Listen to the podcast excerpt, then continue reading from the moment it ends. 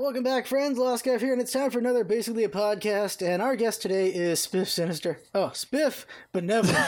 oh my God, it's been just, a while. Just Spiff, maybe, or Spiff Benevolent, either one. or just Spiff. I'll see which one I Yeah. put under the, your card now.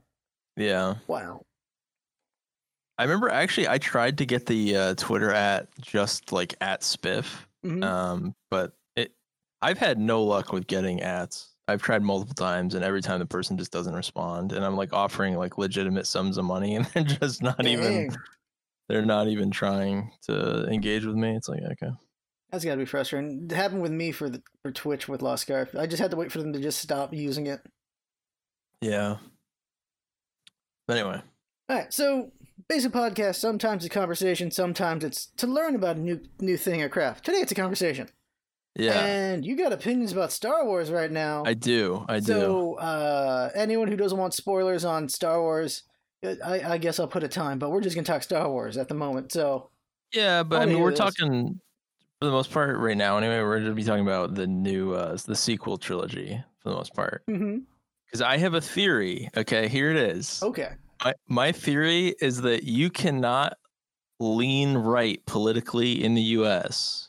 Either lean right or be a Republican and like the Last Jedi. I have yet to see somebody I got one. that is. You know one? yeah, I know one. Oh my. Okay. Well, you just ruined my theory. okay. Okay. Well, it's like it's multiple. There's multiple parts to the theory, so Okay, you okay, can't. I, I'm gonna move my chess pieces around and checkmate you again. So here, here's the thing. Okay, If you like that movie, there's a 90% chance you lean left. I'll put. I'll say that. Hmm. We'll say that. We'll say you might not lean right, or I mean, you might. You might not. Um. You know, your my theory is okay. Now you've just completely butchered any momentum I had. No, but basically, basically, if you like the Last Jedi, you lean left. That's that is my that's my theory. So you really you actually know someone? Wait, that's really confusing now. I want to understand a, this. He's person. a moderate right though, so that probably Okay, helps. and he he really likes the Last Jedi. yeah. He really likes Last Jedi. He he gets in arguments with a lot of people over it. Like he's one. Of, he's willing to get in fights over it. Okay, what does he does he like? Uh, the ninth one, Rise of the Skywalker. I don't know if anyone likes the ninth one. Okay, well, that's fair. Because okay, so my my whole thing is like I, I was I've been thinking about this and I feel like I can guess like where you land politically based on which of the new Disney movies or Disney Star Wars movies you like. Hmm. Because well, it, it gets muddy. The really the the two that are the litmus test is the eighth and the ninth one because the eighth one to me is uh like the people that like it. I have noticed this. They support that movie. You know, they will fight you to the death over it. Mhm. And every time I've looked on Twitter, because for some reason that movie trends like every, and I check the trend and I go through the tweets, and every single time it's like you go look at these people's pages and they are left leaning people, and it's somehow that movie, just like everything else, I guess nowadays, is a political uh, like battleground where if you, you you know if you if you lean that way, you almost have to like it, or or you're just you're more motivated to like it, and then if you're the other spectrum, you definitely hate it. Although your your person is like disproving me, but I mean, there's like the there's like the uh you know the left leaning people that love the eighth one, and then with the next one, the ninth one, the people that like that are the people that are like uh, you know SJWs suck. The, that type of people. Hmm. Like the only the only people that I think really like that one that I've seen are are that crowd or something else. I don't know what's wrong with them. Honestly, like, that movie's oh my gosh. Because the the thing the thing with the eighth one, so the thing with the Last Jedi to me is because I see those people make the arguments. I see them like say it's so good and it's this incredible masterpiece, and I'm looking at them like, listen, I like Rian. I like the director. I like his other work. There's things in there that are interesting and good, but that movie is so flawed. Like to to say that it is a masterpiece or it is going to stand the test of time or something, I, I just look at it and it's it's impossible. I don't I don't know how you feel about it, but I can't I can't bring myself to I can't lie to myself like that. I don't know how other people do it, but like even the I feel like even the most uh like diehard fans of that movie, deep down they must know that it's flawed. Like I feel like if you just talk to them for like five minutes, because I mean I know Mhm. people that like it, and I've talked to them, and. I, I've eventually gotten to the point where they're like, yeah, I mean, I still like it. It's just I understand it's like flawed or whatever. So I, I don't, but, but th- th- online you hear them talking about it or see them talking about it, and it's just this movie's amazing. It's a masterpiece, and it feels like there's an obligation to say it's better than it is because uh, the some of the political like messaging in it uh, hits in a in a way for them that's that's really uh, I don't know central to who they are. But is that true? I don't know because you just you honestly you the moderate Republican that I really hope doesn't exist because they're ruining my entire theory. Oh my gosh. Well, so what do you where do you stand? Where do you stand? Do you like eighth one? wait, what? You like yeah, yeah, I like it So I will say you apply enough pressure to anything, it's gonna crack. And like, yeah, eight is Okay. flawed. I'm not gonna call it a freaking masterpiece. I liked it, but Okay. I'm not gonna call it a masterpiece. But um, Okay. the cinematography is just really good in that movie. Yeah. But um, uh, as far as like political leanings, I I can see that. I get that. I think even more than ever, you're right. Like people just politicize everything, Yeah. and they try to find the cracks here and there. They try to find ex- just excuses to bring in their agenda. I feel sometimes it's uh, the Last Jedi having all those political arguments about it is really weird to me Yeah. because I feel like the arguments are just not very good. Like, like oh great, we got uh, the the SJW argument one they brought in. I forget purple haired lady. yeah. They're like you have her. It's like this SJW thing's like, did you forget Leia? Did you forget Yeah. like there's been strong female characters all the time. I don't know why you're calling it SJW now. There's always been a strong female character in Star Wars. So I feel like it's just either they don't remember the old movies or, or they're parroting or something. Like sometimes they're just parrots or people Yeah. who just honestly just want attention. And they'll just say whatever to stay on their side. Uh nothing needs to be political, we just make it political. Um I can see how you'd you'd say left because of just how people politicize things. I can definitely see that. Yeah.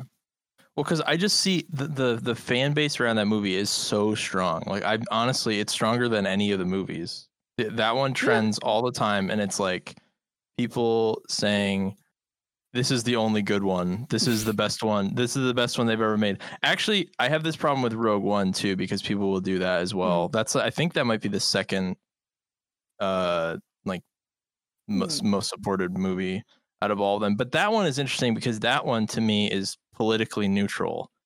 Like that says that says nothing because because what that one does is fan service more than anything. And so you have people on the left and the right supporting it. But Hmm. The Last Jedi, I still contend is a is a uh I don't know. It's a, it's a battleground, but it's a it, it leans left in terms of who supports it, and the other one is the anti SJW crowd. Is it let me read it, sorry. Um, I cannot disagree with you on that. Like, I think you're right. I do think you're right about that. Like, it's some reason they just chose this is the one. This is the hill everyone's dying on. Yeah, Uh, yeah. I it's enjoy it. annoying how everything seems that way now, but Mhm. Like, I enjoy seven and eight. I can sit down and watch seven and eight. I don't have like I just enjoy them. But nine nine retroactively ruined them for me. But I do Right. like seven and eight. I, if I remember my ranking, I have them higher up there somewhere. Um, like the prequels are in the bottom for me. I I think what really carries Last Jedi is the cinematography. It's just so Mhm. well, so well like directed, and the camera work is so good. But you can put there's flaws all over the place for sure. You can definitely apply Yeah. pressure on that. And at the end of the day, the way I feel is it should have just been as much as I didn't like nine. It should have just been JJ's trilogy because maybe it would have been a better trilogy if it was only him. Like it probably wouldn't have ended strong anyway because JJ Abrams never ends strong. But at least would have been consistent and coherent. Uh, by doing three directors, it was like a cynical move by Disney. I feel, and it just didn't work I- out. I but the, here's the thing. This is this is the thing. This Okay, is the okay. central problem with the Last Jedi. Mhm. So everyone says like everyone floats this idea like oh yeah just do have JJ like you're not the first person to say this like let JJ he should have done all three of them Yeah, yeah. you know or Rian whatever. But the problem with that is the original trilogy didn't do that. I know. So there's something very strange that went on between JJ and Rian where and, and this is where it, it's Rian's fault actually okay. because even though even though while I admired what he was trying to do I th- I think what happened was he saw that the Force Awakens was basically a new hope so Mhm. they were going to end up with the exact same plot structure plot beats um, story beats as as the original trilogy. If he just kept going down the path that they were going, they would end up with, you know, Snoke is uh, Snoke is the the the Palpatine character. Uh, Kylo is the Darth Vader. He's gonna turn, you know, that kind of that whole dynamic of the original trilogy, which still kind of existed, but Mhm. I, I think what he saw was the the beats are going the same way, and I have to stick a, a wrench in the in the cogs or whatever and Mhm. and stop this from happening and do stuff that would alter the course of it but in doing so he stopped any momentum that you would have because Mhm. whenever you analyze all three of those movies you can see exactly where it goes off the rails yes he had to subvert things but there's literally no momentum because everything that uh, was established in this in the seventh one gets reset in the eighth one, so that you you literally have two starting slates, one in in the seventh one, and then one for the ninth one, where you basically have to start over again. yeah, I, Like at the at the end of the at the end of the eighth one, you're you are basically at the start of a new trilogy again, basically. Yeah. Which just in, in the middle of a trilogy, that's that's the fatal flaw. I mean, the other stuff is just like the decision making. I don't Mhm. understand why Leia was floating or you know whatever or like I 100% agree. I totally agree that I I did not word it well enough on my end. Um, no no no I get you. like yeah, Rian screws up the consistency of the trilogy. But Yeah. it's a bold move what he does. And for the most part I applaud the idea. It's just yeah, he basically clean slated at at a not clean slated, but he just puts him in a place where what the hell are they going to do now? Like Yeah and we got what we got for it. That's why I'd rather JJ did all three because I feel to be more consistent. You're not wrong. Like the, tr- the original was three directors. I maybe mm, maybe just Rian's bold move was too bold. Uh, he needed to like do some things to change course, but not to the extent he went. Is probably the better way to put it. yeah. You can't go back on everything because then you end up with nothing. Yeah. Is essentially. hmm uh, yeah. It's like I, I think you're you're right about everything you've said for sure. wow. I, I, Wow. I don't disagree. Uh, No I pushback. I, re- well, I don't need to push back because that's what I think. uh, I just think, yeah, he he did because that was the thing from a lot of critics who loved the Last Jedi. They're like, wow, this is bold. They're they're completely different from Seven. They're they've ended a lot of character arcs. Where the hell are they going to go now? And then Nine happened. it's unfortunate. yeah. I don't know what would have made Nine better. There's too many things where like this could have made it better. That could have made like you can spend a have no whole day on that. But no idea. I, I know how you could you could make the Last Jedi better, but I legitimately don't know. It's such nine is such a mess, Mhm. and and how much of it do I want to give him a pass for because he was starting from scratch? But eh, like, what do you do? It could imagine if he went back and and I mean he did in in some ways like undo everything like, but. Uh, it's like it, it's like if you're if you're trying to if you chart the arcs of it it, it's so interesting. I, I have to do it like visually, which this isn't a visual medium, so well, not really. I mean, it is if it's a podcast, but whatever. Yeah. but like if you if you draw it out, you have this like arc, and it's like moving upwards, and then it comes right back to the center, and then it kind of just doesn't go anywhere in the ninth one. I don't know. I don't. um, ugh, disgusting. I, I don't want to talk about that too much because I'm gonna get annoyed. Mhm. But yeah, Rogue One fan service. The Force Awakens is a New Hope, so uh, don't know what to do with that. uh, eight left leaning, and nine anti SJW. Because if you look at it, the people the people that were so upset with um uh, what's her name, Rose. Uh, yeah, we're yeah. Everyone, because like the character doesn't really make sense in terms of like what she does, but people kind of hated the fact that she existed. You know, because of who she was. Same with uh, the purple hair. Yeah. So there's a, there's a lot of um, uh, underlying nastiness to the the reasoning behind why people didn't like it. Yeah. Outside of just the the character's motivations weren't good. Um, which I'm sure you're agreeing you you're in agreement with me about. Mhm.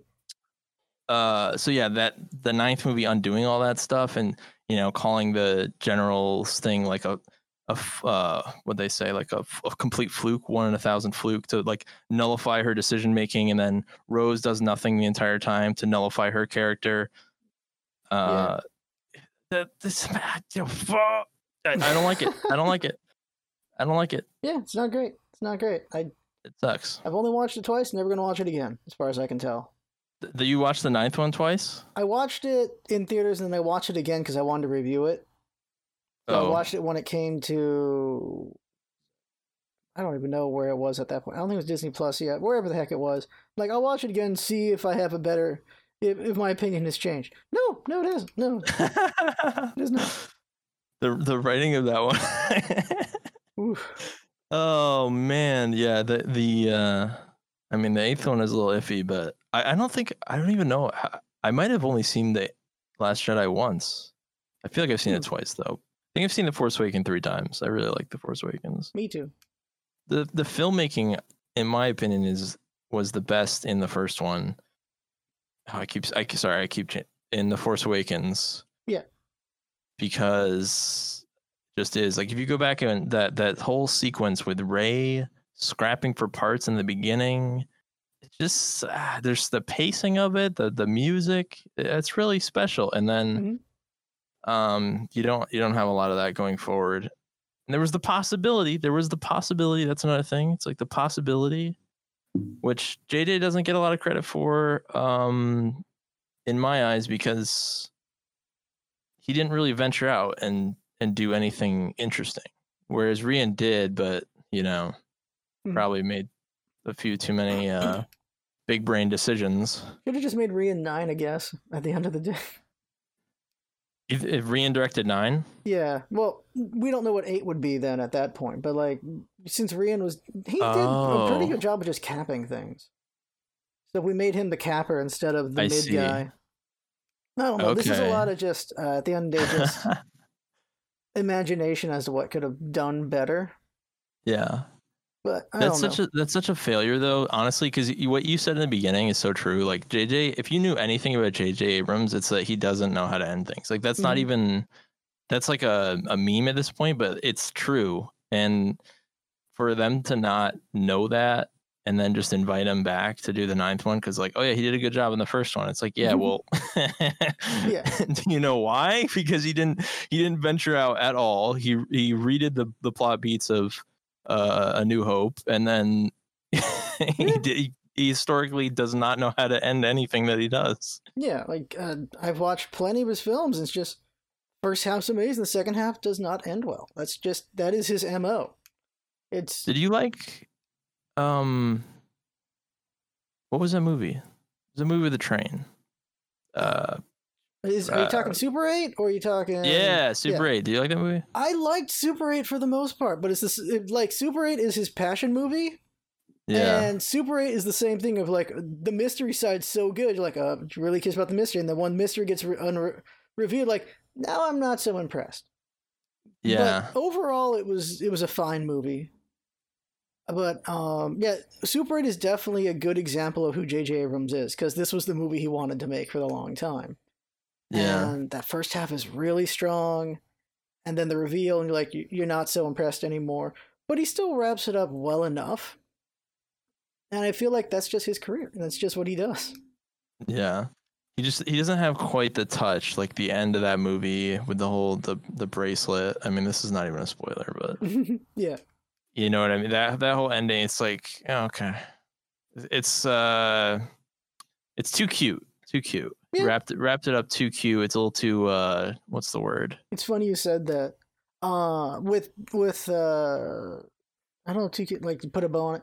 Um, with my my si- I watched Nine with my sister, and everyone Yeah. asked her about the movie, and the same the answer she gave every time was it was cute. That was the response she gave everyone. Was like it was cute. I'm like I liked it. It was cute. I'm like okay, interesting. But yeah, that's I think that that sums up J.J. Abrams' endings. They're cute. Yeah. Well, okay. The other thing I get, I always get annoyed about uh, Rogue One too. So I get annoyed at people that say the Last Jedi is flawless because you you're just lying. Yeah. Uh, but I also get annoyed at people about Rogue One that that love it so much because, and I've seen people say like, this is what I don't get that their analysis of it would just. What are you talking about? Is is how I feel when I when I see this stuff. Me and me and my friend Lewis are always laughing about this because it's it's just incredible that people talk about Rogue One being like uh you know having great characters and stuff I'm, I'm I'm searching for these tweets right now. It makes me happy every time people remember Rogue One is the best Disney Star Wars movie. It's like why? Why? It's first of all, first of all, all right, now you're gonna get a rant. First of all, First of all, it is a prequel. It is a prequel. So much for a standalone movie like it was supposed to be, right? Mhm. No, because it ties in exactly, exactly into A New Hope. So immediately I'm out. The stakes, I don't care. I don't I don't want to know what led to the good movie. You know what I mean? Mhm. I don't need a bad movie or an okay movie to explain how we got to a good movie. I would rather just watch the good movie. Um, although I will say, Rogue One visually, I really do love that movie. Yeah. Gareth Edwards, some reason, has a way with uh, ending up with movies that are visually uh, really striking, like Godzilla. The uh, I think he made that in 2014.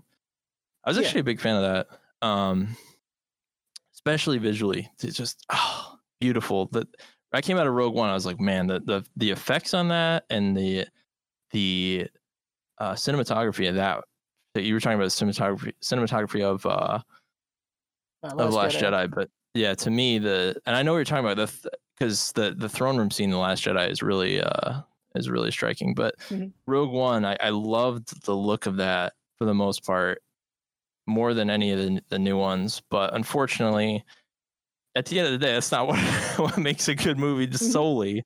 You know, you need characters and stuff, and all. You know, you make a movie where everybody dies, and you know that going in. Eh, I mean, I'm not. What are the stakes? I don't. You know, the characters are they memorable? Uh, I mean, you had you had uh, Jyn Erso or whatever. Uh, uh, terrible job by Game of Thrones actor, and Forest Whitaker. I have no idea. he was devouring the scenery. He's just chewing it up. I don't know what was going on with him. Uh, he's been he's been really odd lately, where he's just in a movie and he doesn't know what accent he's doing, and it's just it's confusing. Yeah. Like I don't know if we mentioned that last time, but in Arrival, I feel like I did talk to you about this. Like in I Arrival, so. he yeah he had he had multiple accents, and I think he did the same thing in Rogue One. Um, but either way, his his character was just. Uh, but yeah, Rogue One, not not good. Uh, not good, not good. If you like it, that's fine. I'm just, in my opinion, as as a movie, it, it can't be. The, it, how can it be the best? How how It, it can't. how can it be the best? Because it's literally a, a lead into a better movie. Yeah. a significantly better movie.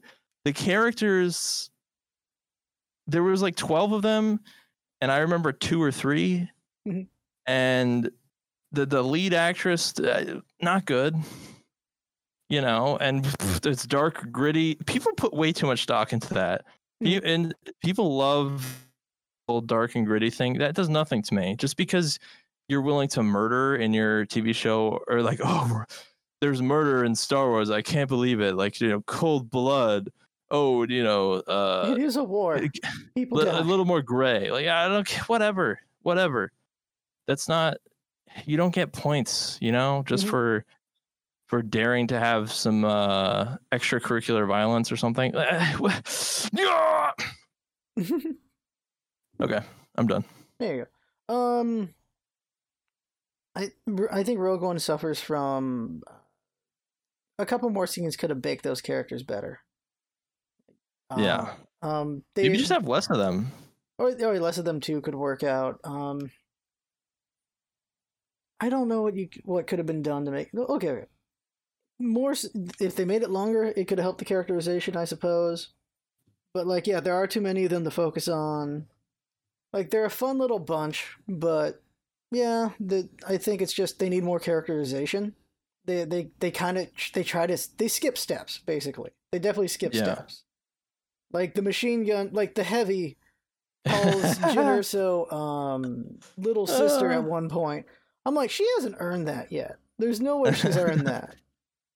Like that was definitely put in because like it's a nice moment, but it was like that wasn't earned yet. They needed a little bit more time together for that, and just things Yeah. like that. Overall, it's, it's fine. yeah. Uh, it's interesting because some people hate the Darth Vader scene. Like, why? We've never seen Vader actually do his job, so it was cool to actually see it. Like as a little scene, it's amazing. Like, Yeah, he's, uh, as a, as- just as a scene on its own, it's a really good scene, and we finally get to see what Vader can do. And because we don't get that uh, with the original trilogy, I suppose. No, it's a little it's a little weird to have that have that movie Rogue One be the tie tie into like direct lead into Mhm. A New Hope, where Darth Vader is uh, noticeably slower and like clunkier, and then in that he's just like this the ultimate weapon. Yeah, it's a little it's a little interesting to see him be like updated to today's standards, but in terms that scene, eh, uh, people love that scene, but Yeah. again, that just it does feel fan servicey. And they, I mean, they had the the R two D two cameo, C three PO cameo, Leia at the end. Mm, yeah. It's a it's a lot of it's just a lot of stuff that's like, hey, do you remember this? That's- hey, That has been the problem with all the prequels, really. They just keep want they have to tie things in. Same thing with Solo. Like yeah, Solo on its if if it was on its own as its own thing. Uh, if you didn't know about Star Wars, you only saw Solo. I think you you'd be entertained well enough. But when you know Yeah. Star Wars, there's just so much like, literally everything about this man happened in a week. Everything that everything that develops who this man is happens in a week. And It's just, if they were planning a trilogy or something with Solo, they didn't need to put everything in one week. A trilogy. Oh my god. They were planning something because they gave him, you know, the the sequel bait for sure. oh my. and just oof um not everything that happens in a week defines a character that's the that's the thing Yeah. prequels are the same same thing to an extent we got we got to talk about the only stuff you know about him from the other stuff. you know, we can't do anything new. Oh my goodness. And that leads me right into the Mandalorian. There All we so this is going to be I'll, there'll be some spoiler at some point. Have, so have you seen all the episodes of the Mandalorian? yeah i'm up to date right now i watched it last night Okay, so I can talk about season 1 and 2. Yeah. All right. I won't I will, I'll try actually to be a little bit more general just for now. But Mhm.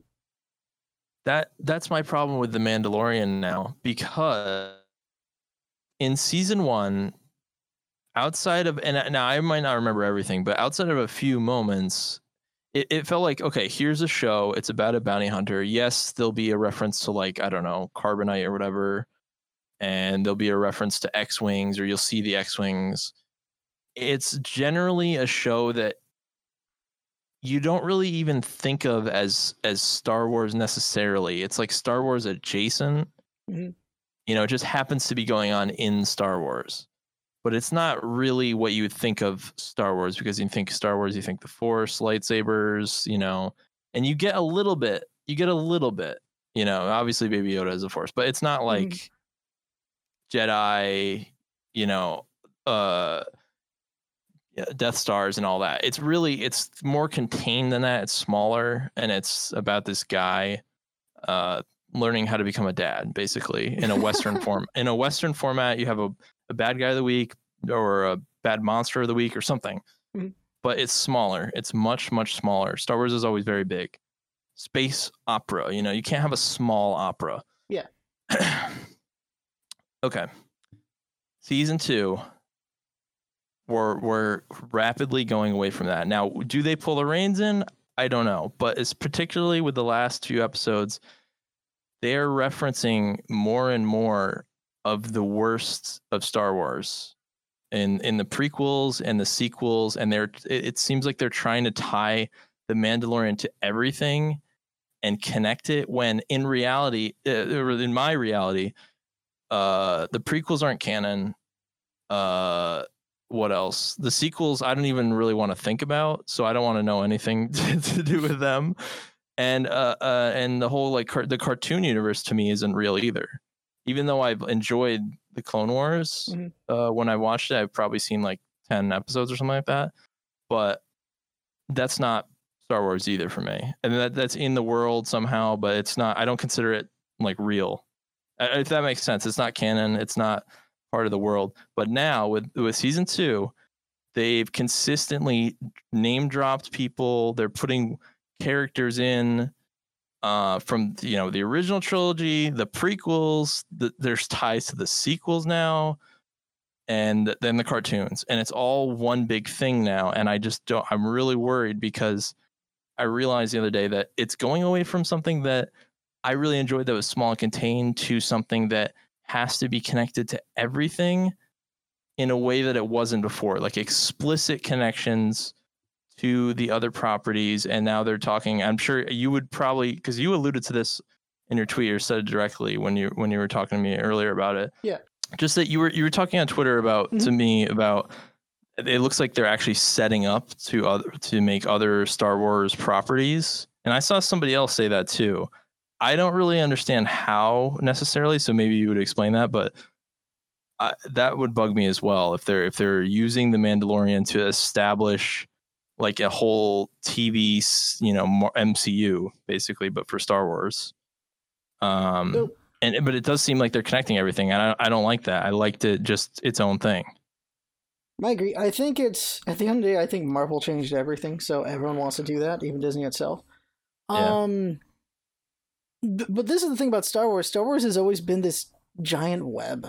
So, it, even with the original trilogy and so on, there was always like the little cartoons or the books, and many of those books are now non-canon.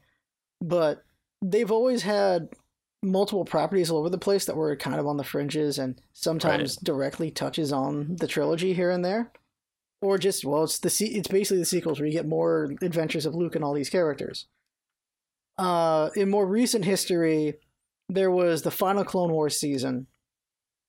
And there was a group of clones in it called the bad batch they were there for the first four episodes they were kind of they were characters is the best way to put it and now they're getting a show so Oh, really? Disney's just looking for where can they make more money off Star Wars constantly, from what I can tell, and they'll try to tie things into each other or use other things to introduce other things. And the Bad Batch is an example of that because that Bad Batch to me is not something that should get a show, but it has one, so okay. Because of that, I can see the gears turning for they're like, well, Mandalorian won. They let Favreau do whatever he wanted. Like, Yep. go for it. You've earned the right to do what you want. Uh, you've done a lot of work for us. Go nuts. And he did. He brought in this this team of people who just love Star Wars. He brought in people who have worked on Star Wars. Like he brought in Dave Filoni. Dave Filoni Mhm. is uh, deep in, in the Clone Wars, so uh, he brings him in. Other directors who just they just love Star Wars.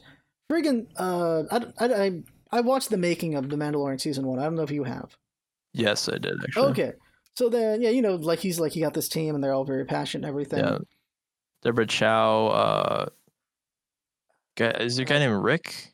I can't remember. The guy that directed Dope. I don't remember his name. yeah, I can't remember his name either right now. Unfortunately, um, him, and then they got Yeah, Rick. They got um. Uh, I can't remember his name all of a sudden. Uh, he Taika directed Solo. Waititi. Taika Waititi and the guy. Dallas directed- Bryce Howard. Yeah, Howard, uh, his daughter. They got her. Uh, Dallas Bryce yeah. Howard in there. She did a good episode actually this time. Yeah. Last time she didn't. Her episode surprised. last season was terrible. Yeah, her episode last season was okay, and for me, I felt like for that one was they just had her in there just to make Ron Howard happy. But this time, I really liked her episode. That was a real good episode, and I was surprised when I saw she's the one to direct. I'm like, oh, all right, okay, I have more Right. respect now. I have definitely more respect after that. It really did feel cynical. Like, hey, nepotism. This is Mhm. my daughter. She's gonna get a job here. That that was tough. And then and her episode wasn't. It wasn't. Ter- so I said it was terrible. Yeah. That was that was kind of a joke, but it, it definitely was. It was w- one of the weakest ones by far. Mhm. Maybe like I would say the weakest, and it, and it also had weird. Tr- it had a weird trope or two in there that was like, wow, okay, you know, it had the it had the uh like Asian woman in a village falling in love with the uh you know uh the, The the, bounty hunter yeah. the hero yeah yeah like stay and and and all that and like in uh you know i'm, I'm in love with you or whatever i, I thought that was weird to Mm-hmm. have that trope in there but anyway the, the episode itself wasn't uh Like they're just trying to go into. Seven Samurai. Like there was the whole thing is a bunch of tropes act in that that one. yeah Um, th- i mean they they use a lot of tv like structure tropes little story tropes but i mean just in terms of like i don't want to say problematic tropes or whatever but i just thought it was like eh really it kind of got me yeah, yeah, I got you. scrunch my face a little bit Uh, and then she was better in this one. So I think now Disney's like, okay, this is the one property everyone's really liking. Let's utilize it. And so they they went to Favreau and were like, look, we we need you to launch some things. So I wouldn't be surprised if there was something with I forgot it, uh, Bo-Katan. I wouldn't be surprised if they do something with Bo-Katan either in the show or they give her her own like miniseries or something for the retaking Oh Mandalore. no uh, way Same thing for Ahsoka. Something with those characters might happen. That or they're tying them together for a retaking Mandalore and he's involved kind of situation, or they're setting up books or something like that. Uh, I could I could see the, the my friend outlined how they would do the uh take back of the the planet the uh Mandalore, but Yeah. I that would be man if they're just giving all these random characters their own shows and stuff like come on I think they're fishing uh, right now. Is they're yeah looking to see how social media reacts to Ahsoka. They're looking to see how social media affects uh, uh, hmm uh, reacts to uh, uh, Bo-Katan. Because like they got they got actors. Bo-Katan's actor is someone who she fits the character pretty well to me, and she's done some amazing work in other TV shows in the past. So they got someone who could act a show if they want. And then you've got uh, I forgot her first name all of a sudden playing Ahsoka. Um, something Dawson.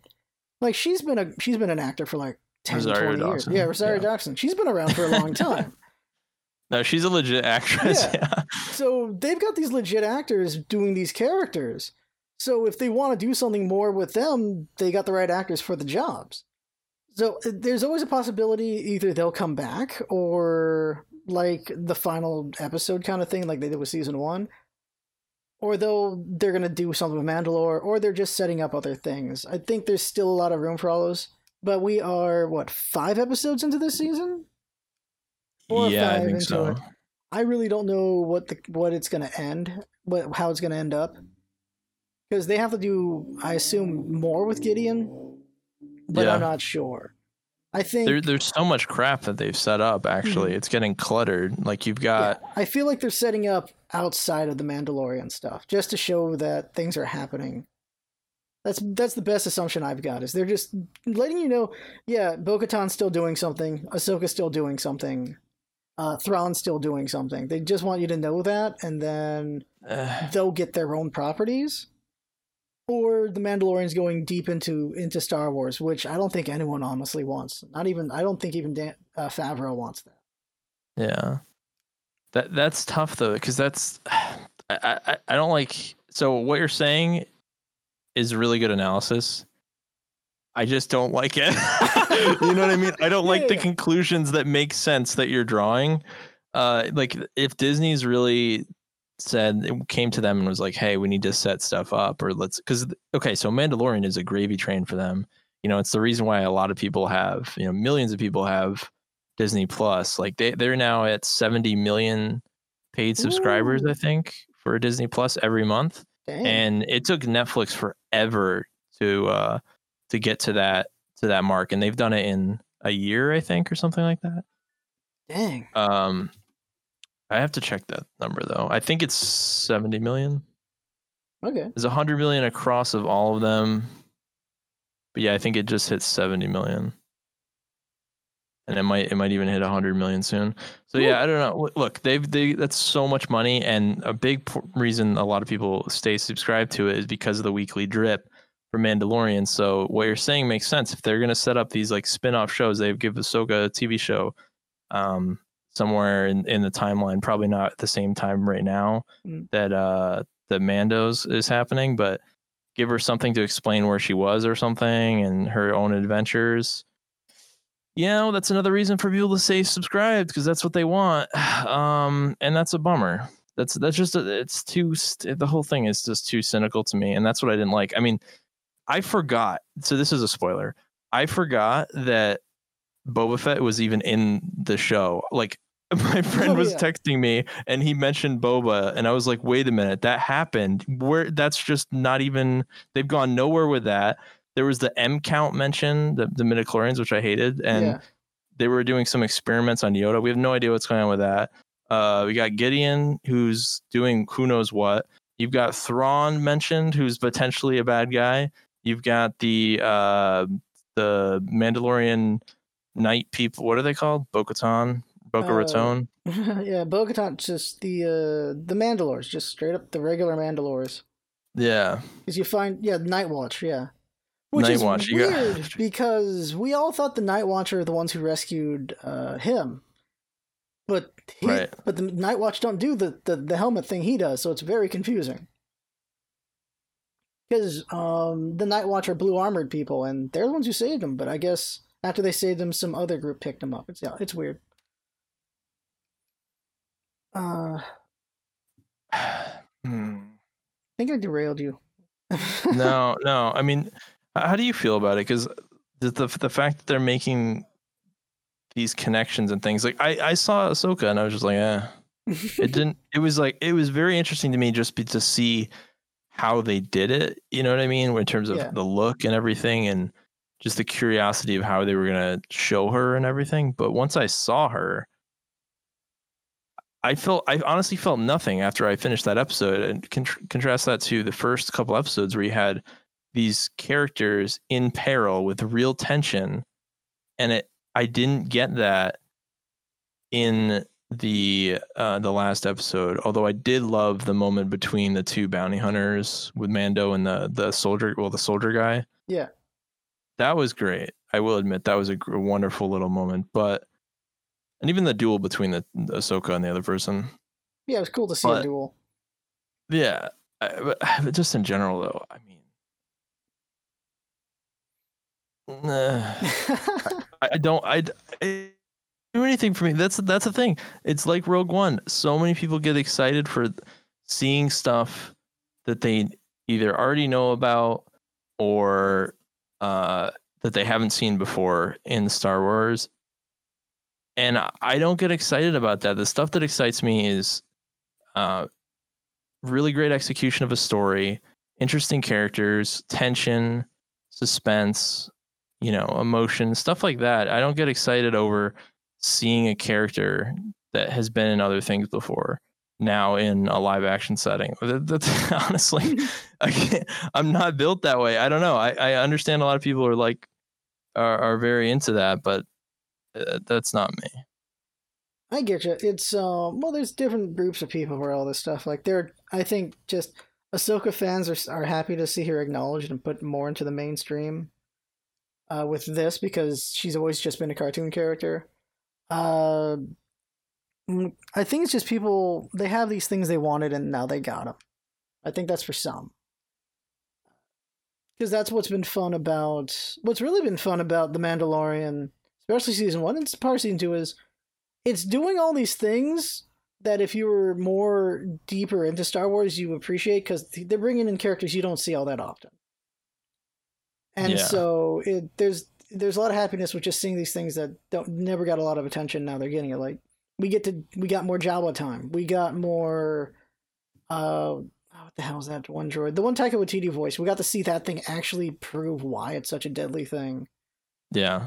Uh, we got to see just also the other bounty hunters, like their race do things.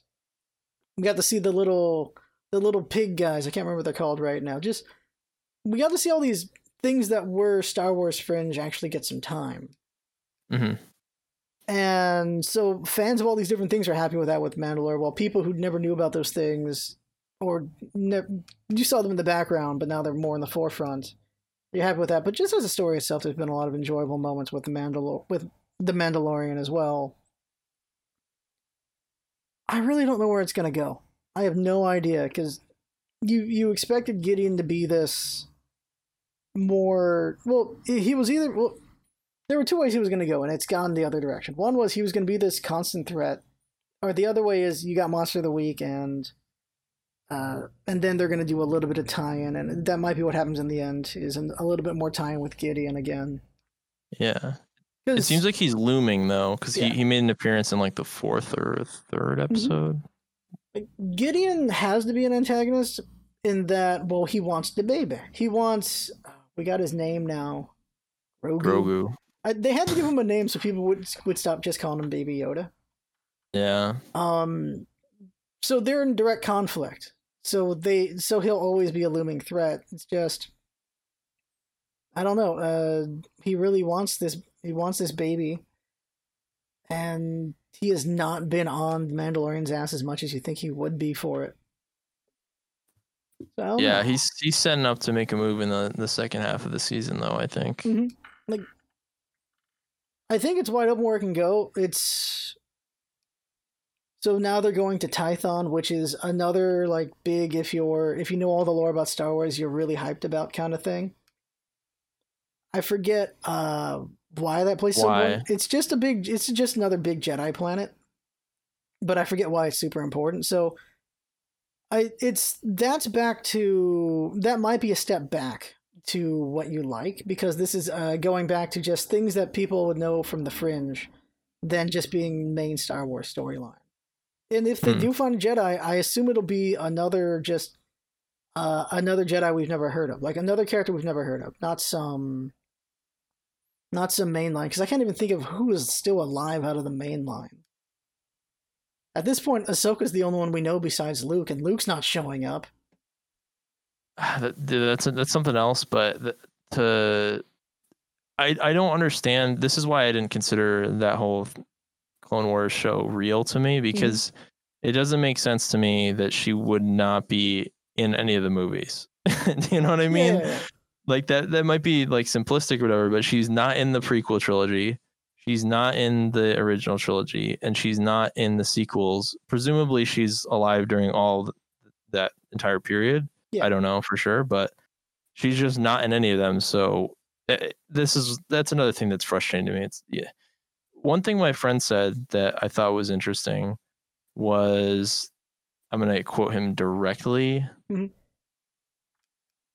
Um, I think for me, it, this is him. For me, it just feels like every time they have a chance to expand the universe and make it feel bigger, they instead choose to circle back in on themselves and make it smaller. Hmm. Because they, yes, they are branching out, but they're branching out to things you already know and stories you already know and people you already know. I feel like they're and, only really guilty of that with the last.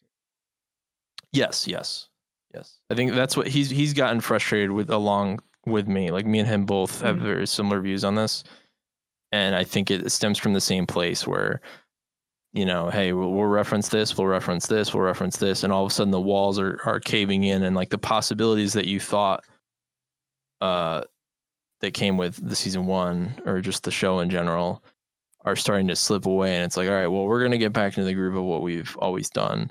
Like he said something else. He said the star wars universe is cool. You can do all sorts of genres in it and use cool aesthetics that everyone loves but it doesn't have to all tie back into the same stuff. Like you could have a fast and furious tv show about pod racing or mm-hmm. swoop bikes or something. Yeah. You could have you know you could have a, a young han solo show up in one episode for a race. I don't care. That'd be fun uh, it doesn't mean now uh, that the people have to be tied into the rebellion. Stop making it tie into Thrawn and Ahsoka and Snoke and all that. A Western-inspired bounty hunter show is great, and that's that's pretty much it. It's just like you had this simple thing, and now it's like, okay, well, we have to relate it back to everything else. We have to set up other things. We have to bring in these characters because people love them and for the people that are happy, I'm happy for you. It's just it's I'm slowly realizing that the Mandalorian might not be a show for me. Hmm. It's for somebody else. It's for somebody who loves Ahsoka, who loves the Clone Wars, watches every episode, knows every deep dive about Thrawn, and knows about the expanded universe whatever stuff that goes on. I don't even Mhm. know. But that's not me though. That's not me. You know, I'm familiar with some. I'm just not into it. I think there's levels of cynicism to have about the show right now. Um, that's one level there. Uh, my level of cynicism is I just think uh, this is as deep as they're going to go, and they're going to come back out at this point. Now, I could be proven wrong by the end of the season. Yeah, that's what my friend said too. That's Wow. that also that likes what they're doing. Yeah, like we need like at the end they got to see where the season ends. Um, hmm Right now, it's either they're dipping their toe in or they're or they're going for it, and we don't know yet because we still got to wait. Yeah. Um, because this journey with Grogu can go all can go very far away from the main from the main Star Wars universe now if they want. I think they're open enough that they can go wherever they want with it because what would what could be interesting here is we can get um, just exploring the force from another direction with this or just the force just isn't a thing or he just becomes like not a very great force user and they're doing more Yeah. western stuff there's a lot of potential still at this point because ahsoka turning down uh, training the baby Mm. does help push him away from that universe Yeah, that was one thing I did like because I mean, you ha- they ha- she has to reject it, otherwise it's she's going to be in the show every week, and Yeah. that's not the Mandalorian. that's the thing i was thinking was like if she doesn't reject it then she has to be a member of the cast now and that's a whole different kind of show so yeah she had to she had to say no to it i thought maybe she was going to say okay i'll train him and then some big attack happens and they had to separate but Yeah. no she just straight up goes like nope i'm to not completely break my promise uh go here uh, just go go here he'll put up his dating profile and if anyone's out there um they might respond it'd be interesting. I'd, it'd be interesting to give. I, it could go bad. It could go. It could go bad. It could go not bad. To give the Mandalorian someone to bounce off of with the baby, but it could also completely ruin it. It's it. It always depends on the execution at the end of the day, how well they pull it off, and whether they even do that. Um, well, so my thing about this show is like the the execution in terms of what they are, how, they're going about, you know, shooting and writing and everything. Honestly, flawless. Like the pacing of these these episodes, it's incredible. Really, how how few mistakes they make. They tell the stories and show things that they do.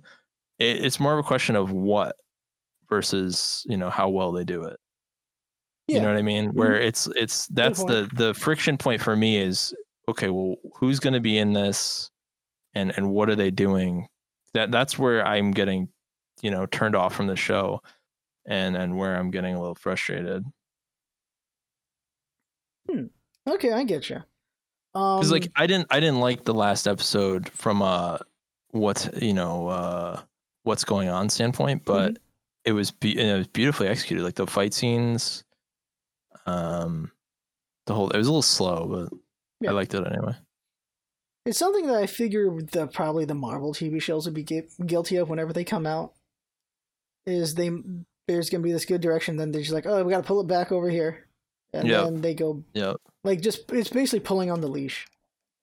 Exactly. And that's that's what I hate about the Marvel movies. It's like what Martin Scorsese said about it is is so true. Um, and people got upset, but like there's a limit to what they can do. They can't they can't go to certain places. Like there there's just they're artistically blocked from doing certain things because that would require messing up the formula. That would require messing up the gravy train and everything else. So you you know exactly kind of what to expect beforehand.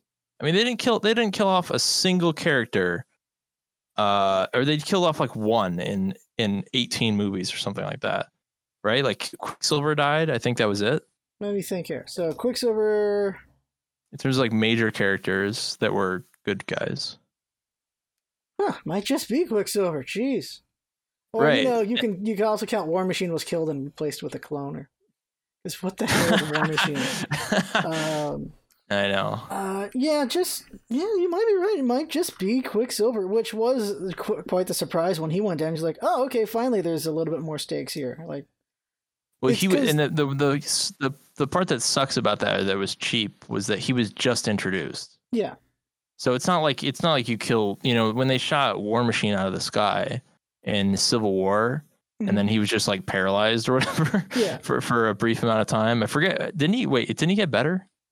Uh, he gets better not in that movie, but in the like the next. Whenever he All appears again, he's good. Right. There's no stakes at all. The house blows up in uh, Endgame. You know, everyone's fine. At the end Yeah. of Infinity War, the snap, everyone's freaking out online. Meanwhile, I'm sitting there like, okay, well, they're not going to kill any of these characters, so something's going to be undone. Yeah, You know, when, it just- um, when it was uh when it was Black Panther and when it was Spider Man, one Yeah, or the no other made you go, oh, okay, they're undoing this. No way. Yeah. Um, They, for those who didn't like, for those who didn't see it coming, like didn't understand, um, what's the word here? Yeah. Uh, I don't know if cynical is the right word. Just they don't understand how movies work or how properties work. uh, the people are like, "Wow, bold move, taking out Spider Man." Right. for me it was the opposite I'm like like they acted it really good i think he acted it very well but i'm like if spider-man's out then that means either the sony deal went south or um they're gonna undo it when black panther also went out i forget who went out Yeah. first like if Yeah. only one of them if only spider-man went out you could argue the sony deal Mhm. went south hmm but when black panther also went out or the other way around whichever having those two go out you're like oh they're undoing it Yeah. or just Black Panther himself going out is enough to make you say they're going to undo this. Yeah.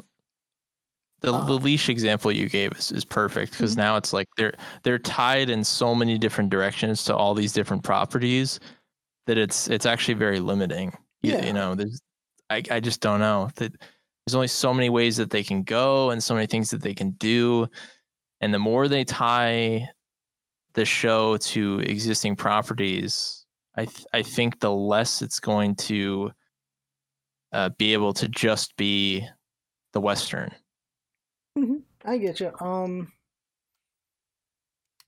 I think we're at is precipice the right word? We're at the spot where it could go either way. It can go exactly where you don't want it to go, and it can go where you want it to go. We're at that spot, and so we all we can do is wait.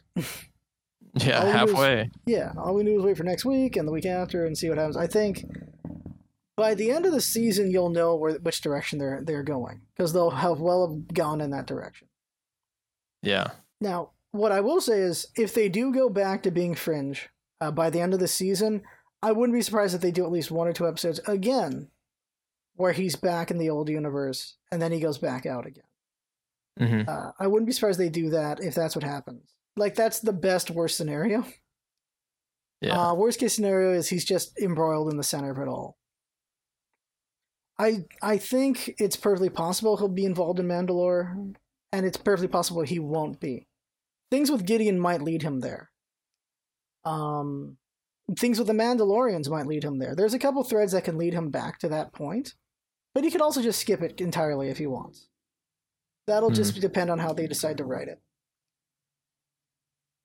yeah. I, th- I think at the end of the season, it seems like the most likely thing that's going to happen is you're going to see like multiple shows get announced.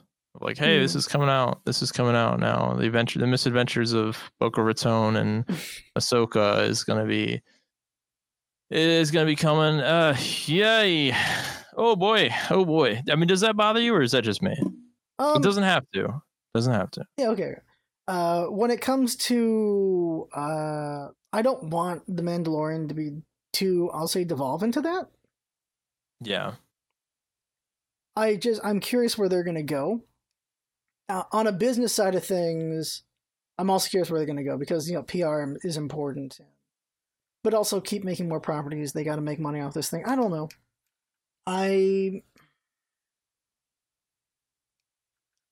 let's see. I don't want them to. Mm. if they do, it'll make me more cynical about the Mm. show for sure. So I'd rather not be more cynical about the show. um, I think if they if they went that way, I'd at least see the first episode of three of the the third season, assuming there's a third season, uh, and then see what direction they're going, and then I don't know. Uh, I think I've at this point because I've had the time, I've just consumed all the Star Wars stuff just to see, like, oh, let's understand this and understand that. But Damn, I don't know. uh, if they end up if they end up treating uh Ahsoka like they do with uh um Cara Dune, you know, uh the military lady. yeah, yeah, Cara Dune, uh, played Or, by uh, Carano. Yeah, or Greef Karga, who I'm just looking up the names of. I obviously would not have known that. Uh, played by Carl Weathers, though. Uh, Yeah. I was just gonna say his character, then I was like, you know what? I'll get the the real one. You know, if they just do that stuff where these characters kind of pop in and out, Yeah. That wouldn't be that bad. You know, if Ahsoka shows up again in season three at some point for an episode, someone you know they need help with something that's specific to what she can do. I wouldn't mind that. It's just it's a can of worms. You know, it's it's a can of worms. It's already been opened, Mhm. uh, and I don't like it. But how much farther they go, I don't know. But that's that's my opinion, and, and it's it's my same issue with uh Rogue One.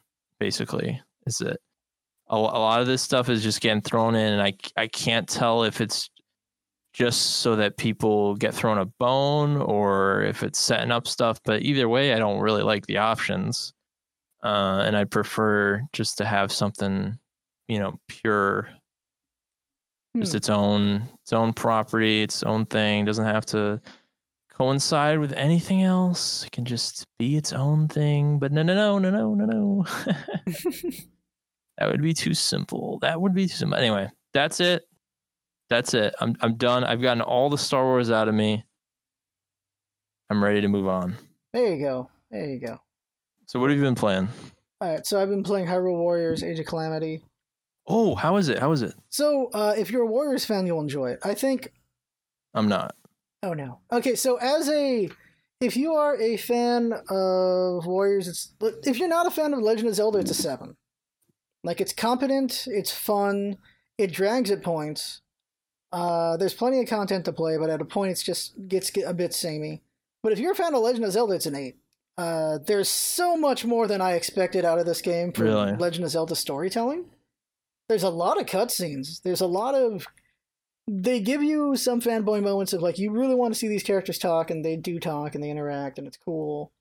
Uh, Link for the like for because you don't see Link in cutscenes much because you're usually playing him. Link in the cutscenes does get to show he's a really good swordsman. You get to see him just fight stuff and like, oh damn, he's handling it. Because Cool. did you ever play um, Breath of the Wild? Oh yeah, no, I love Okay. Breath of the Wild. So, So- I, I'm not a Hyrule. I'm not a, a Warriors person. Yeah. I didn't play the first one. I didn't play any of the other of the of the genre. So if you love Breath of the Wild, there's enough in here to make you just kind of like it, you'll if you it'll make you fanboy a little bit. It made me fanboy a little bit. Okay. Um, I'm not saying you have to buy it now if you wanna if you wanna see what they do, but uh, it's it, it's pretty fun. I enjoy it, and just the the story stuff happening is great. Because like in Breath of the Wild, we see when Link lost at the battlefield, or or I think when he protects Zelda, there's literally like hundreds of of mob uh, bokoblins and stuff dead on the battlefield. He he wrecked a lot. And so Yeah. it's like, okay, it's okay. He's in Warriors wrecking because apparently he can do that back a hundred years ago. Um, but it does get samey uh, to a point where Mhm. you're just doing the same moves again and again and again. How's the performance? How's the frame drop? That is an issue. That is a Okay. big issue. It's locked at thirty. That's why I didn't buy it. it's locked at 30 it drops to like 20 and below um, Wow. when things get really crazy and that is definitely a ding towards it because when you do a warriors game you have to be able to f- handle those frames or do Yep. something and one way they do it is there's not as many enemies or if there's a bunch of enemies then they just let the frames drop it's Okay. i think if you care about performance and if it would irk you then yeah, Yeah. It, it'll definitely irk you uh, yeah. Is the funny thing. I was like, okay, you know what? Okay, we're gonna start. Uh, we're gonna just do everything in sixty frames from now on. First game we're gonna do is Hyrule Warriors. Oh, it's locked at thirty. Well, there goes that idea. All right, there goes that decision. Because we've been doing Well, thirty frames because thirty frames is just easier to manage. Yeah. But it's like, yeah, people just at this point want sixty. We better just do sixty. That's one thing that Nintendo's been really good about is making their games feel so smooth. Like the the uh, the new Mario Kart, well, new Mario Kart 8 Deluxe or whatever Yeah. on on the Switch, it feels so good when you're playing solo. Mhm. Oh my goodness, it's incredibly buttery smooth. Love that game and how responsive it is. I mean, there's other games like it uh, that that feel that smooth for them. Like Splatoon feels really good too. Mhm. Really responsive. It's what you'd want a shooter. So, and just for me, like performance matters so much that I I, I held off on buying it because I thought, you know, frame drops they're probably gonna piss me off. I like Zelda, but I don't. Yeah. I'm not a Warriors genre person. Um, since this is like Toei did the development for this, they're the ones who make not Toei. Uh, Toei. Suddenly, I forget their name right now. No, it's uh, Koei Tecmo. Um, they're the ones who always develop the Warriors games, and they don't care about frame drops.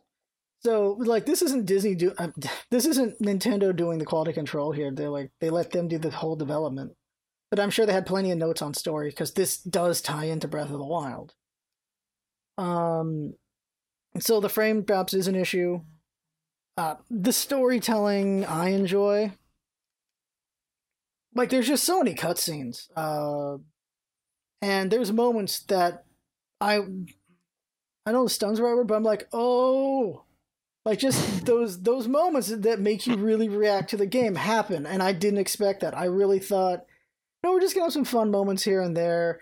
And then they happen like, oh, all right, well, I'm back in this thing. I'm because it, it drags. It definitely drags at a point. You're like, oh, it's really cool to see how things were hundred years ago.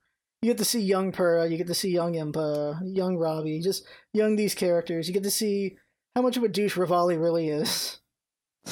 you get a little bit more characterization with Urbosa, how Urbosa was friends with Zelda's mother. So Urbosa has a more motherly tone when it comes to, to uh, Zelda Okay. you get a more characterization of Mipha, how she wants Link, and you get just Daruk being a fun character. Hmm. And so it's cool to see these characters interact with each other more and see who they were, just if you're a fan of Breath of the Wild. Yeah. And then I don't know how much do you know about what Age of Calamity is about, because you see the little white egg. What do you know about the white egg? The what? The, there's like a little gar- white egg guardian you see on the box cover.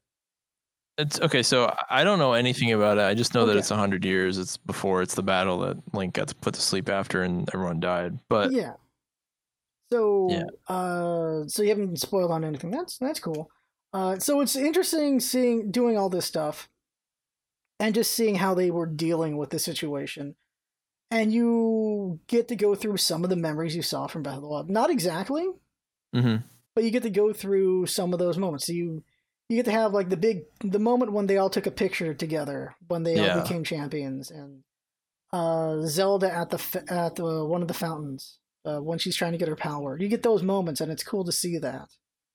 That the story for for me, the Breath of the Wild story stuff was was weaker than I wanted it to be. Like I thought that was going to be. It, it it had potential, but I honestly, th- especially because of the Zelda voice actress, so I didn't really enjoy. Oh, she talks plenty in Um, this. I put. I actually played on uh, Japanese after a Okay. certain You can do that. Uh, there's you can do like six languages. Yeah. It's pretty cool. Yeah. So I, I just got I, I just didn't vibe with the story so much. But yeah, the reason I didn't buy Age of Calamity was because the story I looked up how long it took to beat and it was like 22 hours and I was like, yeah, I don't really want to commit that. And the the performance issues. Otherwise, I, I would have been a buy for me, but I just I Hmm. can't do it. To my surprise, uh, yeah, it's it's been about that long because I'm almost at the end of the game from what I can tell. Okay. So they give you plenty to play and do and things like. And there's um, um a lot of cutscenes I didn't expect. So you get a lot of story, Mm. which I I like that because yeah, uh, Breath of the Wild doesn't necessarily have a lot of story. I think any open world game is guilty of that. Yeah. They know they don't really have the most cohesive, strong story. Yeah. because like Link, I really need you to save me. Uh, literally three months later, in game time, because you've been dicking around. Oh, you're finally here. Yeah. Oh, thanks. A little weak. It's a little weak. This is the unfortunate thing with open world games. Unless the open But- world can be effect, I don't know. But if you're a fan of Zelda, I think you'd be a fan of this for Yeah. the story reasons. If you just want to play a Warriors game, it's like a seven. And, Yeah. Uh, Maybe eventually. Yeah, Yeah, I, I think it's a eventually get like you don't have to get it at a full price. I could just get. Here's the thing: if I just wait long enough till I feel like buying that game, Breath of the Wild two will be out. So I'm really interested see what they do with two. I'm, I you'll you'll have to play it in Japanese because I'm I expect Zelda to be around a lot more. It'd be nice to finally see Zelda do something instead of be a damsel. yes, that's Ocarina of Time. What what it should have been, you know, was uh was her perspective. Been sick. Oh, that would have been interesting. Um, Yeah. Like I don't know what what Breath of Wild 2 will be. I'm hoping it'll be maybe AI partner and she's not a bad AI partner, or you just pick who you play as or something. Like Co-op they're option? together. Like yeah, co-op option is what I'm hoping for, something like that. With a Switch, it's, it's possible. Yeah. I don't want her to just get kidnapped and then you got to do stuff to get her back again. I really don't want. Or No. if they want, they can make it more puzzler co-op, where you have to switch between the characters to do a pu- to do puzzles or things like Yeah. that. I wouldn't have a problem with that at all. You know what I've been playing, which I've been blown away by how good it is. Hmm. And it, it shouldn't be a surprise to me because I loved the previous games, but Pikmin 3 Deluxe, Hmm. I got that and I have I'm telling you it is like a breath of fresh air. I love that game so much. I'm only I don't know, 5 hours in, but I I genuinely forgot how amazing Pikmin 1 and 2 were because you know, I remember playing them and loving them, but Yeah. it's been so long and Pikmin 3 I did not play on the Wii U, so having it on Switch has been incredible. I've been co-oping it. It is so much fun. It is such a brilliant game like the, the mechanics how it works. There's there's just something perfect about it Mhm. and I'm surprised that people aren't more in love with it. I haven't I haven't heard a lot about it and I was looking up the reviews out of curiosity and the reviews were kind of iffy, but I think it was cuz the game was 60 bucks on the Wii U. Mhm. But from what I've seen or what I was reading, they added a lot of co-op features. So I, that's how I've been playing it. So apparently, the you know they really fleshed that out, and Ooh. now um, and now I'm enjoying it, just playing co-op like that. But it's it's so good. Nice. Like I got it from my sister, and she like beat it in a day. Yeah, Uh, like I I love Pikmin. I haven't played. I, I haven't played it since the because I got on Wii U. I enjoyed it there. yeah, I haven't played it on the Switch yet because I've been doing Hyrule. I'll probably check it out at some point. Yeah, she beat it in a day. Uh, that's all she played. She really likes the Pikmin games. Uh, they're good games. Pikmin's a, a good game. It's a good concept. I enjoy it a lot. brilliant, brilliant. I let's see. Um, what what is there to say about Pikmin besides like it looks nice, it plays nice, the sounds are good. Oh, I mi- I miss the sound so much of the, the little when you pluck them out of the ground. yeah, and all the the, the little when they get killed and everything Yeah. like all that, i can't do it exactly but Mhm. some of their stuff is uh just Yeah. makes me so happy man I know the sounds in my head. Like I'm like Pikmin. Yeah, all the Pikmins are good. One, two, and three. The characterization's funny. With I can't remember what her name is, where she just really wants the juice, and she and doing all the research and everything, and they're rescuing Olimar and all that. Like, it's a it's a fun game, and it's also just this cool idea of just you, you're multitasking. You're doing this, you're doing that. You're trusting your Pikmin to do their job. But you're also bouncing around with with co-op, taking care of things and taking on new threats and trying to figure out how they work. It's just such an interesting idea for a game, and it's, Yeah. it works. And I'd love to see a four already. I Um, would too but uh i think just like mario kart this might sustain people for some time Mm-hmm. Uh, I would really like the developer of F Zero to finally make a game. Like, I'd like to see all the old properties back. Like, it's it's it's partially nostalgia, but also like to see what they could do with it in this age. Um, like the problem with the F Zero direct developer was Mario Kart Eight perfected speed, in his opinion, and so he's like, "Well, I can't make anything. Eight's just better." It's like, try anyway. I don't know. And Prime Four is in is in development hell right now, and I don't know. I don't know what's going on with with some of the Nintendo properties. But I think the Switch has been pretty fun overall. uh, on a different spectrum of, of Nintendo that I I like.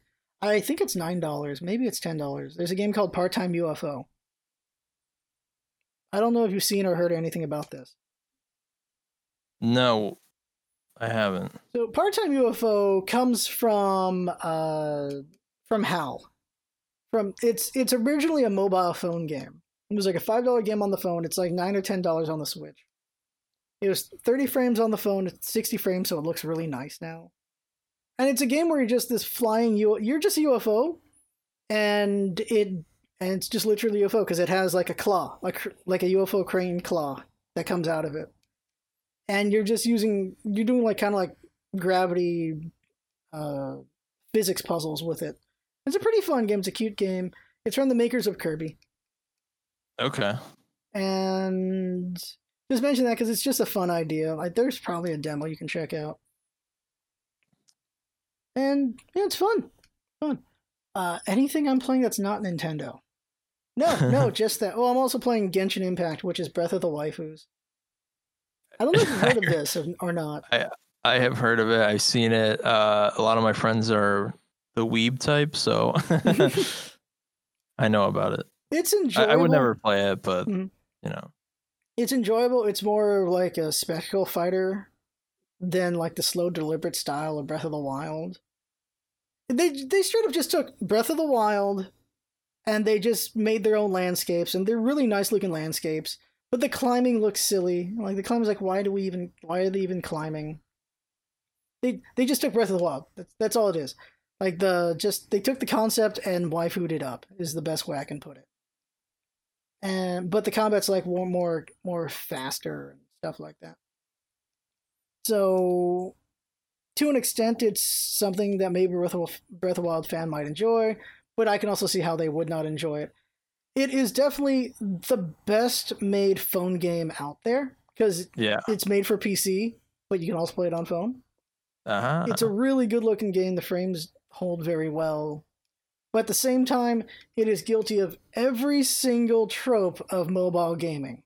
It's got a battle pass, it's got currencies to buy, it's got the it's got the I don't know how familiar with mobile gaming, but like like almost all mobile games are uh you put in like 10 15 dollars and you get like some of the currency every day for 30 days. Like they have that. And they're also guilty of daily dungeons where you can only do these dungeons on these certain days to get equipment to upgrade different parts of your character. They're either their weapons or their talents or these different things. These are all things that mobile gaming has done for like the last five, ten years. So it's Sure. guilty of all the things that mobile gaming does, but you can play it on PC. So it's like visually, it's the best. Uh, it's the best phone game you'll find right now because Mhm. it was developed for PC. Like if you develop for something better, it's gonna look really good on the lesser thing. And it's not bad, it's fun. But there's also a lot of cynicism you can have with it because the voice acting is is good here and there, or the lip flaps are, are it's the funniest thing. Uh, if you haven't set to English instead of Japanese, or even so, a character will say a paragraph and they'll stop talking after like three seconds because apparently they said a lot in that three seconds in Japanese. Yeah. And I'm like, oh, that I can't get over. I'm never gonna get over that. I'm never gonna get over them talking while their mouth isn't moving. And I haven't. But there's, they do something which I enjoy in that they're not doing direct localization. They're doing it. They're localizing it for American audience. So they do have their own jokes and ideas instead of trying to do Japanese puns and stuff like that. Or Chinese. I think it's a Chinese company. I can't remember. But Hmm. it's not bad. It's just there's definitely cynicism, and they're like, well, they did something slapdash.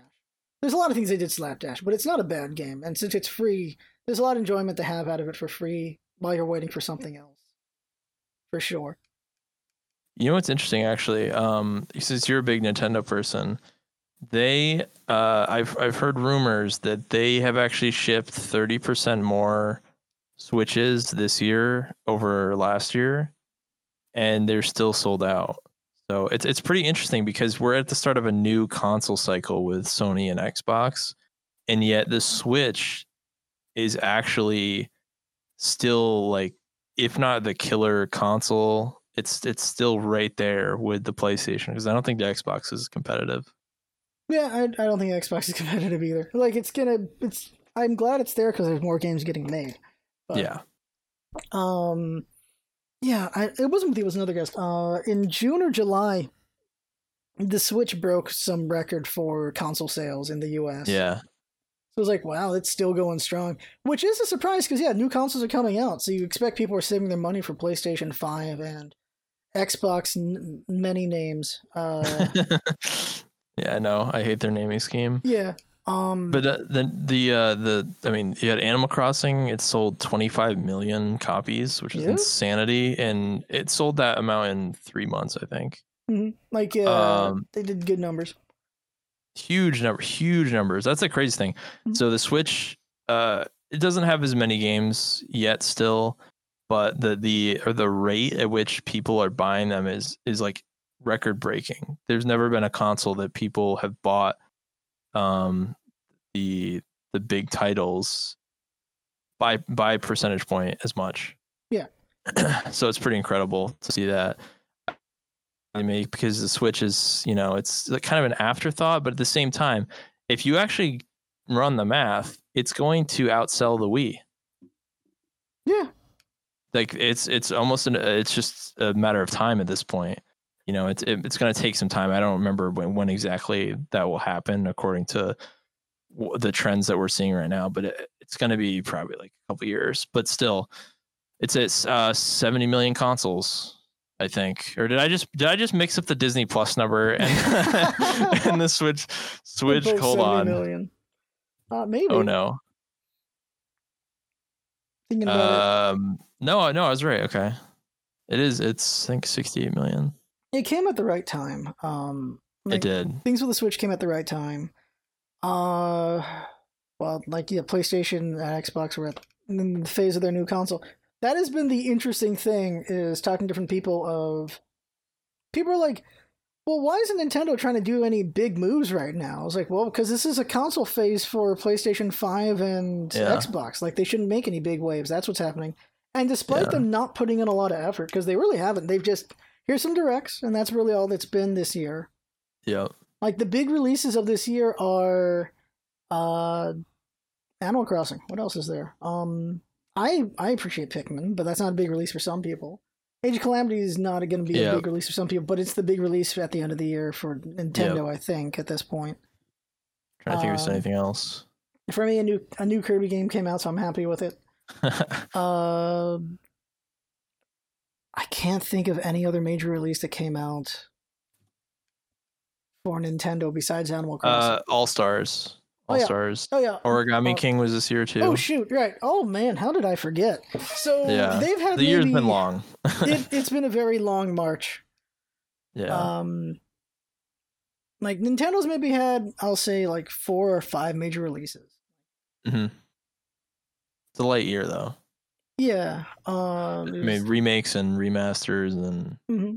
and but like Origami King, I think was the big release of the summer. yep. The big release of the spring was uh, Animal Crossing. Then fall and winter, I think Age of Calamity is supposed to be the big winter release. I don't know what fall would be. Super Mario came out. Oh yeah, Super then. Mario. So Mario is the big release of fall. So they had four big releases, one for each season. And because that was enough to sustain, because yeah, the consoles are just selling like hotcake. Uh, like the Animal Crossing Switch sold out within I think one or two days. yeah. Because I know I know mean, Super. What? So keep going. Sorry. because I was I was gonna I was thinking of buying one as a present, and it was sold out fast. Yes. Tough, tough. That's another theme. This year has been in, uh, just a wild one for things selling out. You know, if you want to get a GPU, CPU, the new AMD stuff, the new NVIDIA stuff, the new consoles, like everything is going so quick and no one has enough supply. Yeah. That that's partially supply chain because of what's happening, and it's just partially Yep. like more people just at home to buy things. Yeah. I mean, Nintendo's been notorious forever about not having enough. Yeah, Um, but I th- they're legitimately doing a lot to make that less of a problem, and the demand is just so great right now, Mhm. which is pretty cool to see. And personally, I always want to root for them. uh, Yeah. more than than any others, and that makes me a fanboy. But whatever. So, so All Stars, I was just curious. All Stars sold 5.2 million copies in 12 days. That's all right. oh, Not bad. Not bad for a you know remake at sixty dollars that really did they didn't put a lot of effort into, but they did not. yeah. But it's funny they're just they're just plugging along, doing their own thing, you know, uh, and and and selling so much. They don't they don't need to do a whole lot. They just need to keep the stream going Yeah, and and build the the brand up basically. Mhm. Animal Crossing was a massive like phenomenon. Still Oh, is. Yeah, yeah it's, they're still doing updates, and it's, I've been seeing cute updates with other people who play it still.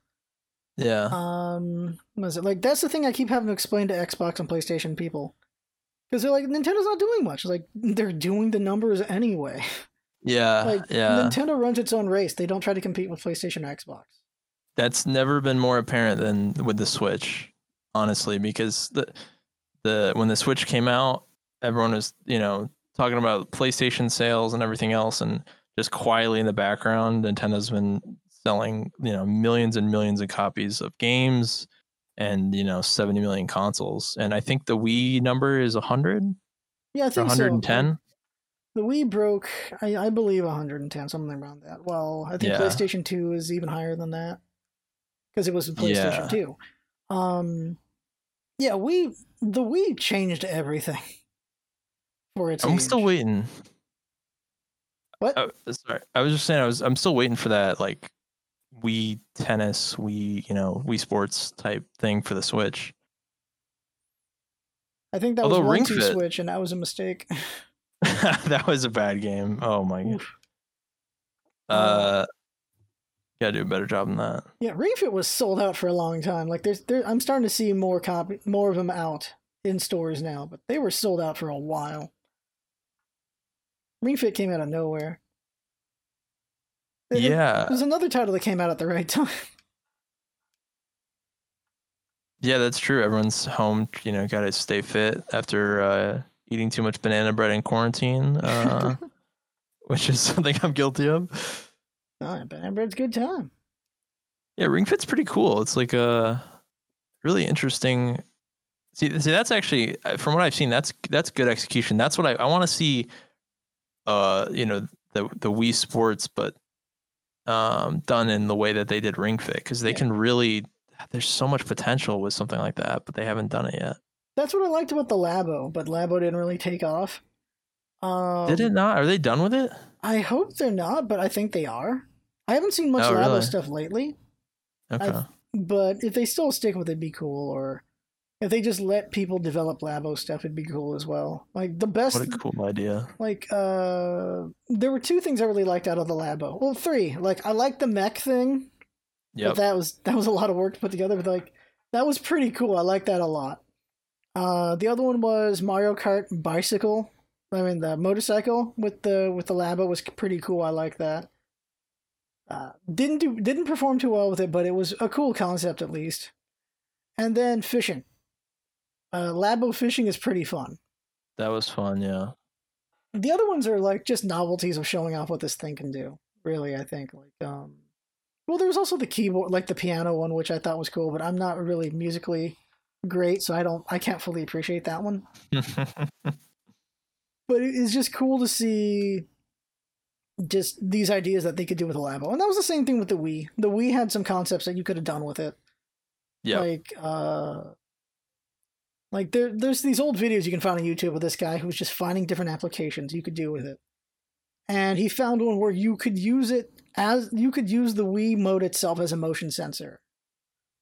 And so it could track you moving around and dodging bullets and stuff. That like like was like super hot. Like bullets are coming at you and you can dodge them and you can shoot from different angles. That's something he figured out you could do with the Wii with the Wii. But Nintendo never went something that far with it. Yeah, so we'll see. One two switch was atrocious, and I re- so bad. completely regret playing and buying it. Um, bummer. It was at least a cool. It was a cool tech demo. I wish One Two Switch was just Wii Sports, where they just gave you the game. Dude, Instead of making you sixty bucks it. for that. Ooh. Cannot believe I did that. Because I thought it was gonna be like Wii Sports, but Mm. it was not. That's unfortunate. It really Oof. is. Oh. Wii Sports was was a game changer for its time for sure. You think and they're gonna do a, free. a pro console? So the rumors are a pro console. Um, I think there's a spot for it. I don't know if they'll do it, but if they do it, I, I will just buy it. Really? uh, because then I can just gift someone my old Switch. Like I share, Right. I share the Switch with my sister, so I'll, I'll just buy the Pro, and then she gets my old Switch. Uh, okay, problem solved. Problem solved. Yeah.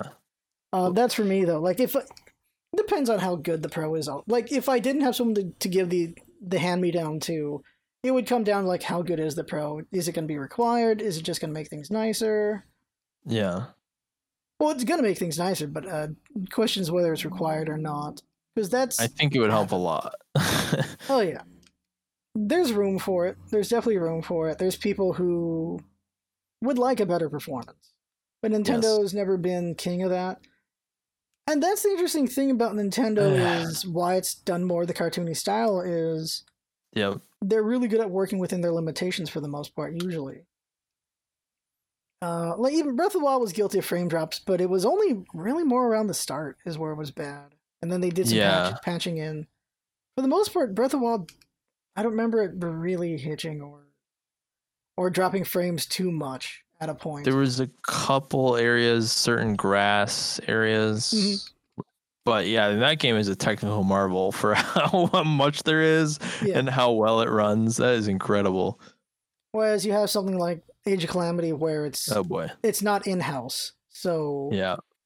at some point they want screw it we'll just deal with the frame rate the frame drops um that's what it really feels like they're just like ah just forget just there, there, there there's frame drops maybe you would expect it from this kind of game anyway um though really when you play a high when you play a warriors game on pc you got enough power to it it's amazing to see how crisp and Yeah. smooth a bajillion people dying looks like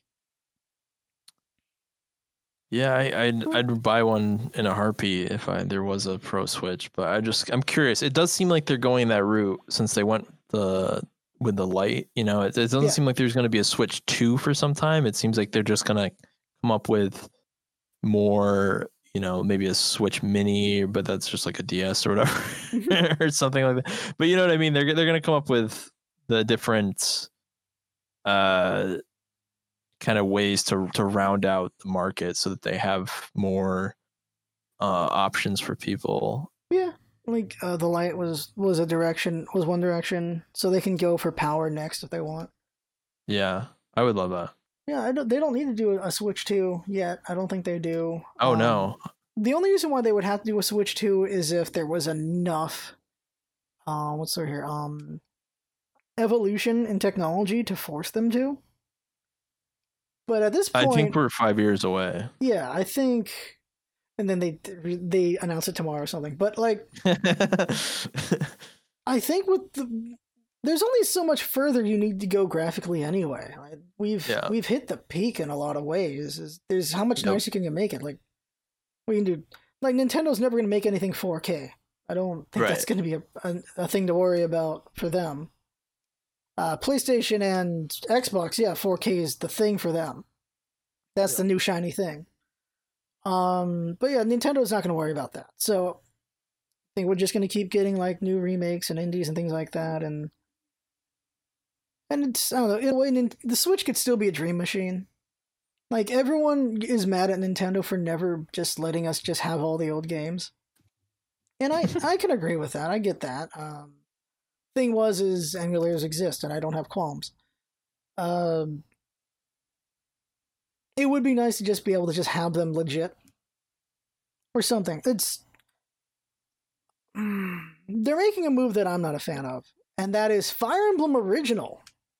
You can finally play it on the Switch. I don't know if it's out yet or it's coming out, but you gotta drop you gotta drop money for it instead of just it being in the Nintendo sh- uh, the Nintendo Online thing. And that's been a fun thing, by the way. Nintendo Online and Super Nintendo Online has been really fun. They're bringing in games I didn't even know existed, and they've been actually pretty enjoyable. Yeah. Uh, like I played Boat Race with my sister. It's a Nintendo game, and it's not a Really? good game. Not good at all. but it's just a funny thing to play that's bad. Like it's one of those bad, it's kind of good kind of games on the Nintendo. Okay.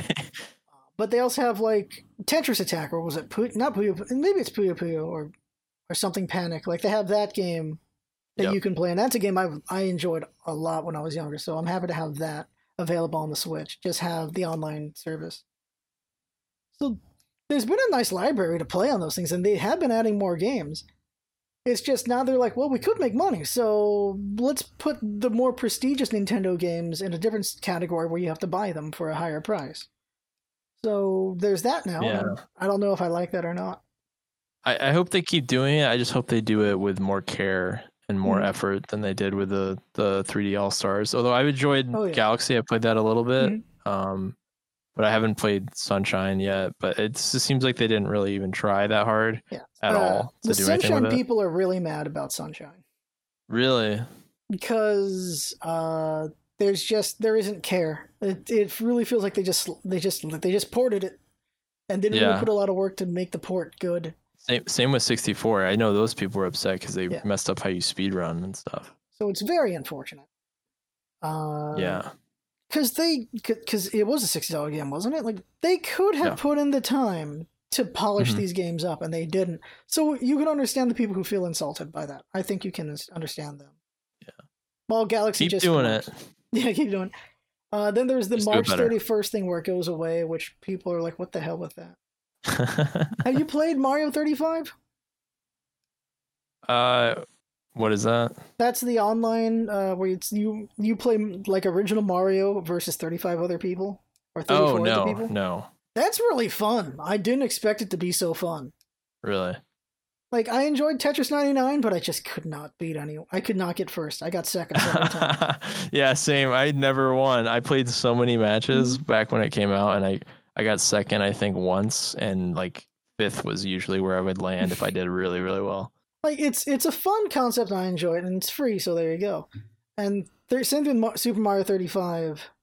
Uh, it's a free thing. I don't know if it goes away in March or not, but it's free. It's well if you have online. Uh, it's fun. I enjoy it. The novelty's pretty interesting, and just a fun game if you're a Mario fan. If you're a Mario fan, it's enjoyable. So I recommend playing it. It's free if you have online. Uh, yeah, I'll I'll check it out. I actually haven't uh haven't really heard anything about it. I remember seeing it announced, but I barely. It was just a Didn't- funny concept. I like it. Um, anything else Nintendo? Just I know. There's fun stuff on there, and there's really there's hours and hours of content just in the Nintendo store, the Nintendo Online and Super Nintendo Online. There's a lot of really good ones because there's also just RPGs in there. There's like 60 hour RPGs in there, so you can get a lot of content out of there, which is fun. Um, more bang for your buck is what I mean, actually. yeah, So I, I think we've talked plenty. yeah. Um, good having you on. Um, it was fun Thank you, thank you. talking about Star Wars and seeing your view on things. And I just I really wanted to unleash and because I've been having these arguments with people now because it's getting a little uh getting a little pushback Mhm. you know because I said the last Jedi was like flawed or whatever and that got some pushback from people that lean left surprisingly uh and and you know I said I've been saying some things I've said what I said about Mandalorian but I didn't say it in the the capacity that I said on so I wanted to at least uh talk about it with somebody and then uh I don't know who ends up listening to this, but maybe someone will uh, understand where I'm coming from better. I don't know. I think just reasonably speaking, and not really pragmatically speaking, but just it's it's a flawed movie. Come on, I don't know how you can think it's flawless. You just can't. I as much as You're- I enjoy it, as much as I could watch it right now, I know it's Yeah. flawed. Come on now, come on. I'm so I really want to talk to your moderate Republican friend. I can't remember his rant. Oh god, because he's really opinionated about it too. I think Oh, it comes I- from the fact he's argued because he's he's he's moderate Republican. and He's of course around a lot of Republicans, so he's he has arguments all the time about the Last Jedi. wow. But he does not like uh, Rogue One either. So really? yeah, like so he likes Last Jedi, but he doesn't like Rogue One. Um, All right, he's an edge case. I'm just gonna go ahead and say it. you can always argue that. I mean, he's just he's someone. He, he, statistical outlier does not apply to my uh my theory, my model, Always possible. anything. But yeah, just um, I don't know. I think I think we're a, a, a lot of people, and sometimes ourselves are probably guilty of hyper- hyperbole, and that's definitely one saying it's a flawless movie. Yeah. So we'll No, end I it there.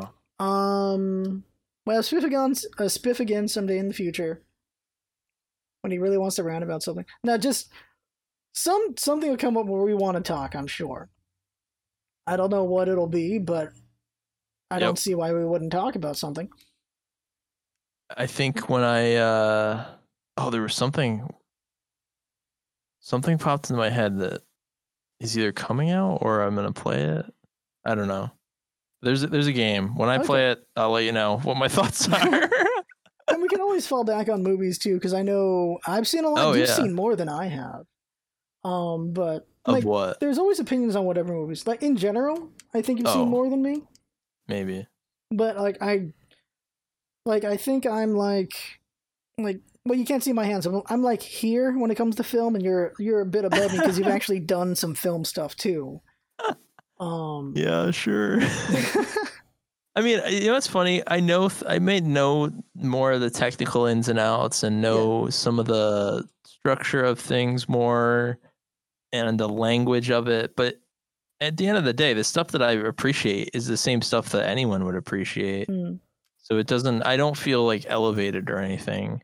There's just there's certain it, it a lot of it just comes down to taste, you Okay. know, and what it's like everything I guess, but really just comes down to uh where where your tastes lie and, and what you're what you're looking for in something and I think that's that's funny. I, just, I mean like, you know, when you're talking about the Mandalorian, people look at that and and have completely different things that they want out of it. Like one of my friends was saying that it's always been fan service and that's exactly why I loved it. I'm like, what are you talking about? That's not what it was at all. and and now it's becoming that and I hate it. And we're just on the you know, completely different side of the thing.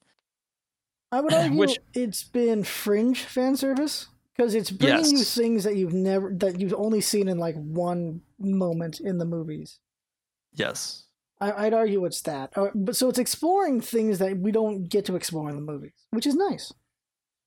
And that's what I liked about it. If it was gonna reference things, it was a quick moment or a character here and there, but it wasn't what season two is to me, where it seems like every episode has to have somebody that you're gonna recognize, you know, or know. Like, I mean, it's I don't I don't think that was true in the first season. What uh, maybe I'm wrong because I I don't know enough about Rebels and the other stuff, but Um, having watched Rebels, and I've consumed everything but the books at this point. Um, season one, it's very much on the French. It did a good job being out there. Uh, yeah, I love that man. it just just referencing it just referenced things that were on the on the outside, like um. The like the Ugnaught, that's what is what he is. I have spoken. That guy's an Ugnaught. Ugnaughts are they've randomly been Okay. in Clone Wars. Uh, they're I think they're in Jabba's palace, or they're in like a forge or something. I can't remember right now. Like they're there for a, a little bit in the movies, or they might be at Cloud City. I forget. They might be in Cloud City doing the um, yeah. the the carbonite, and so we Sure. just get a little bit of them there. And here he's an actual like supporting character, and Ugnaught's a supporting character. You got the bounty hunter bot. You all we know is it's a badass, and then we get to see it be badass. That's cool. I think the difference is that that stuff was just in the show and it didn't draw attention to itself. It was just like Yeah, and that's what makes it special. Um, it didn't go. we're "Huh, going out of our way. Yeah, it's like, hey, we got this thing, huh? Yeah. Um, I agree. Like that's the nice thing go. about it is, uh, they just have they're just there's these races right here, and we got to see the chicken walker actually be a threat for once. Like that's nice. And because they're always just the joke thing because the big mammoths are there. Like, why would you care about the chicken walker when the mammoth is there too?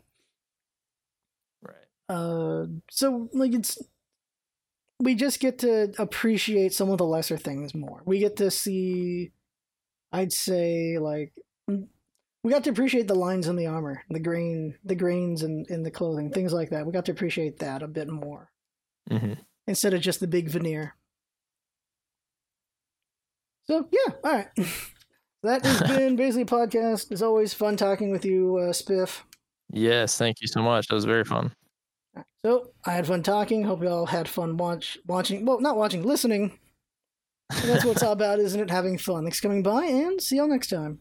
Yeah, see ya.